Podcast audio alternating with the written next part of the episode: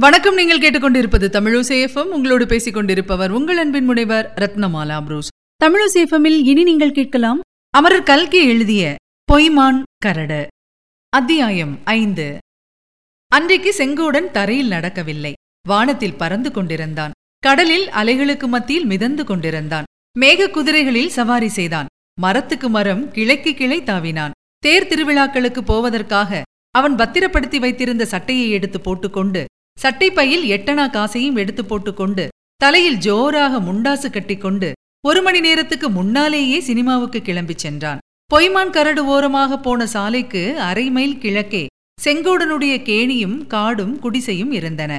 அந்த சாலைக்கு அரை மைல் மேற்கே சின்னம நாயக்கன் பட்டிக்கு வந்திருந்த டூரிங் சினிமாவின் டேரா இருந்தது.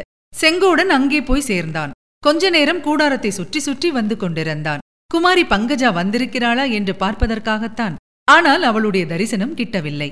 சினிமா பார்ப்பதற்காக வந்திருந்த சில ஸ்திரீகள் அங்குமிங்கும் நின்று கொண்டிருந்தார்கள். அவர்களுடைய அருகில் சென்று செங்கோடன் உற்று பார்த்தான். அவர்கள் இவனை சற்று ஏளனமாக பார்த்து சிரித்தார்கள்.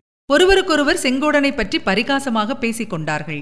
அவர்களில் ஒருத்தி அவனை பார்த்து என்ன மச்சா புகையில இருக்குதா? என்று கேட்டாள்.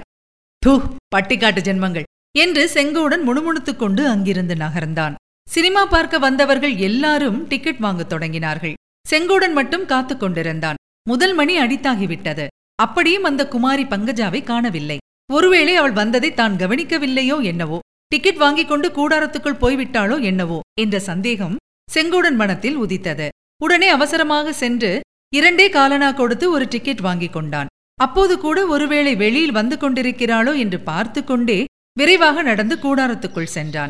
இரண்டு மூன்று இடத்தில் அவன் நுழைய பார்த்த இடங்களில் அவனுடைய டிக்கெட்டை பார்த்துவிட்டு முன்னுக்கு போ முன்னுக்கு போ என்றார்கள். செங்கோடனும் எட்டி எட்டி பார்த்துவிட்டு முன்னுக்கு போனான். இரண்டே காலனா டிக்கெட் வாங்கிய ஜனங்கள் அதற்குள் கொட்டகையில் நிறைந்து விட்டார்கள். செங்கோடன் எல்லாருக்கும் முன்னாடி சென்று திரைக்கு சமீபத்தில் உட்கார்ந்து கொண்டான். இவ்வளவு நேரம் கழித்து வந்தும் படத்துக்கு இவ்வளவு அருகாமையில் தனக்கு இடம் கிடைத்தது பற்றி மனத்திற்குள் சந்தோஷப்பட்டான். அதிர்ஷ்டம் வரும்போது அப்படித்தான் வரும் என்று எண்ணிக்கொண்டான். ஆனால் அதிர்ஷ்டம் பூரணமாகவில்லை என்பது நினைவு வந்தது. உட்கார்ந்திருந்த இடத்திலிருந்து எழும்பி எழும்பி நாலாபுரமும் பார்வையை செலுத்தினான். குமாரி பங்கஜாவை எங்கும் காணவில்லை. திரையில் படம் ஆரம்பமாயிற்று. செங்கோடன் உட்கார்ந்திருந்த இடத்திலிருந்து பார்க்கையில் திரையில் வந்த ஒவ்வொரு உருவமும் செங்குத்தாக வளர்ந்து பூதாகர வடிவமாக தோன்றியது. பேசுவதற்கோ பாடுவதற்கோ வாயை திறந்தபோது பூதம் வாயை பிளப்பது போலவே இருந்தது. ஆயினும் இதுதான் சினிமாவில் தமாஷ் என்று செங்கோடன் நினைத்துக் கொண்டான். மற்றவர்களைக் காட்டிலும் நாலு மடங்கு சிரித்தான். எட்டு மடங்கு கையை கொட்டினான். சினிமாவில் வந்த உருவங்கள் சொல்லும் வார்த்தையை இவனும் திருப்பி சொல்லத் தொடங்கினான். பக்கத்தில் இருந்தவர்கள் அவனை அடக்க பார்த்தார்கள். இந்த குடிகாரனை வெளியில் பிடித்து தள்ளு என்றது ஒரு குரல். அது யார் குடியார பயல் இங்கே வந்தது? நான் பிடித்து தள்ளுகிறேன் என்று சொல்லிவிட்டு செங்கோடன் சுற்றுமுற்றும் பார்த்தான். கூடார சினிமாக்களில் சுமார் ஆயிரத்து சொச்சம் அடி படம் காட்டியதும் படத்தை நிறுத்திவிட்டு விளக்கு போடுவார்கள். முதல் தடவை விளக்கு போட்டதும் செங்கோடன் படம் முடிந்துவிட்டது என்று எண்ணிக்கொண்டு எழுந்தான். பக்கத்தில் இருந்தவர்கள் உட்காரு உட்காரு என்று இறைந்தார்கள். இன்னும் கொஞ்சம் படம் பாக்கி இருக்கிறதா? என்று செங்கோடன் கேட்டான். அட பட்டிக்காடு ஆயிரம் அடிதான் ஆகியிருக்கிறது. இன்னும் பதினேழாயிரம் அடி பாக்கி இருக்கிறது என்றார் ஒரு சினிமா ரசிகர். என்ன ஐயா விளையாடுகிறாய்? பதினேழாயிரம் அடியை எவனாலே தாங்க முடியும்? கடோத்கஜனாலேயே கூட முடியாதே? என்றான் செங்கோடன். இப்படி சொல்லிக்கொண்டே அவன் பின்னால் பார்த்தபோது சினிமா கூடாரத்தின் அந்த பக்கத்து ஓரத்தில் குமாரி பங்கஜா உட்கார்ந்திருப்பதை கண்டான். அவளுக்கு பக்கத்தில் இரண்டு ஆண் பிள்ளைகள் உட்கார்ந்திருந்தார்கள். ஆனால் அவர்களை அவன் பொருட்படுத்தி கவனிக்கவில்லை. ஐயோ பாவம் அவ்வளவு தூரத்திலே போய் உட்கார்ந்திருக்கிறாளே படம் ஒன்றுமே தெரியாதே தாமதித்து வந்ததனால் அங்கேதான் இடம் கிடைத்தது போல் இருக்கிறது என்று எண்ணி அனுதாபப்பட்டான். அவனுக்கு பக்கத்திலே இருந்த ஓர் ஆள் அவனுடைய ஆர்ப்பாட்டம் பொறுக்காமல் எழுந்து போய்விட்டான். அந்த இடம் காலியாக இருந்தது. செங்கோடன் சட்டென்று தன் தலையில் இருந்த முண்டாசை எடுத்து விரித்து அந்த இடத்தில் போட்டான். குமாரி பங்கஜா இருந்த இடத்தை பார்த்து கையினால் சமிக்ஞை செய்து கொண்டே வா இங்கே இடம் இருக்கிறது. வந்துவிடு என்றான். குமாரி பங்கஜா அதை கவனித்ததாக தெரியவில்லை. அவள் காதில் இவன் அழைப்பு விழுந்ததாகவும் தோன்றவில்லை. ஆனால் இவனுக்கு பக்கத்தில் இருந்தவர்கள் அத்தனை பேரும் அதை கேட்டு சிரித்தார்கள். அந்த பட்டிக்காட்டன் தலையில் அடித்து உட்காரவை என்றது ஒரு குரல். மறுபடியும் விளக்கு அணைந்தது. கூடாரம் இருண்டது. திரையில் படம் போடத் தொடங்கியது.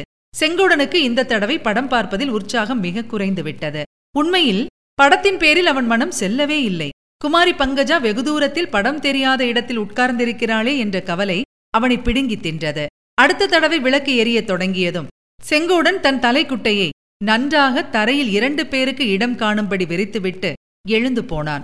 கூடாரத்தின் பின்னால் சென்ற குமாரி பங்கஜா உட்கார்ந்திருந்த இடத்திற்குள் நுழைய பார்த்தான். அங்கே காவலுக்கு நின்றவன் அவனை தடுத்தான். எங்கே போகிறாய்? என்றான். அந்த அம்மாவிடம் பேச வேண்டும் என்றான் செங்கோடன். இங்கே பேச முடியாது. சினிமா கொட்டகையிலே பேச்சு என்ன வந்தது? வெளியில் வந்த பிறகு இஷ்டம் போல பேசிக்கொள். என்ன ஐயா இப்படி ஏறுமாறாய் பேசுகிறாய்? அங்கே திரைக்கு பக்கத்தில் இடம் சௌகரியமா இருக்கிறது. அந்த அம்மாளிடம் சொல்லி அழைத்துப் போக வந்தேன். நீ உள்ளேயே விடமாட்டேன் என்கிறாயே. அந்த ஆசாமி செங்கோடனை ஏற இறங்க பார்த்து ஒரு சிரிப்பு சிரித்துவிட்டு ஆமாம் அப்படித்தான். உள்ளே விட முடியாது. போ என்று சொன்னான். என்ன ஐயா யாரை பார்த்தாலும் ஒரே இழிப்பா இழிக்கிறீங்க? சினிமா என்றால் இப்படித்தானோ? என்னிடம் டிக்கெட் இருக்கிறது ஐயா. என்று செங்கோடன் எடுத்து காட்டினான்.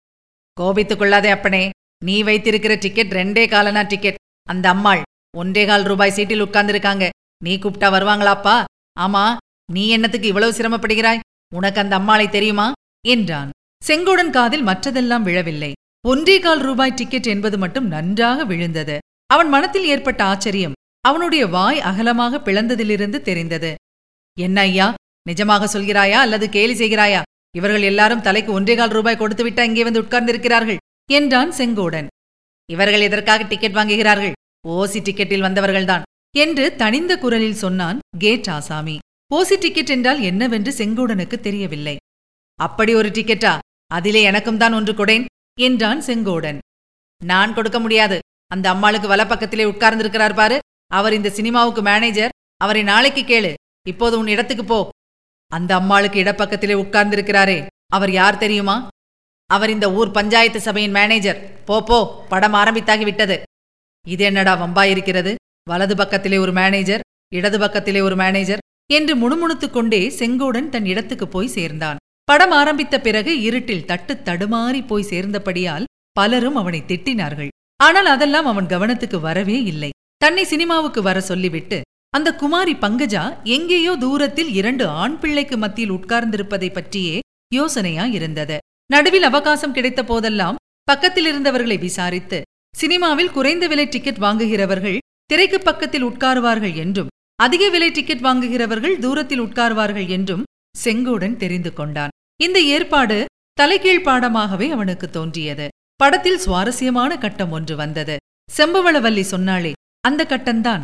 கண்ணீர் விட்ட கதாநாயகியை கதாநாயகன் தேற்றி சமாதானம் செய்யும் இடம். செங்கோடன் அதில் கவனத்தை செலுத்தியிருந்த போது திடீரென்று படம் நின்றது. ஒரு கணம் ஒரே இருட்டாயிருந்தது அடுத்த கணம் பின்னால் எங்கேயோ வெளிச்சமாய் தெரிந்தது. நெருப்பு நெருப்பு!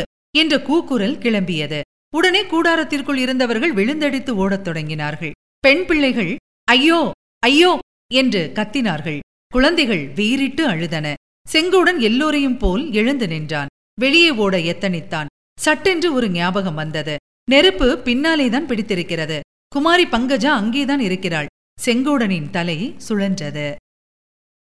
இதுவரை நீங்கள் கேட்டது அமரர் கல்கியின் பொய்மான் கரடு. வழங்கியவர் உங்கள் அன்பின் முனைவர் ரத்னமாலா புரூஸ். மீண்டும் அடுத்த அத்தியாயத்தில் சந்திக்கலாம். இணைந்திருங்கள் மகிழ்ந்திருங்கள். இது உங்கள் தமிழோசேஃபம் இது எட்டு திக்கும் எதிரொலிக்கட்டும்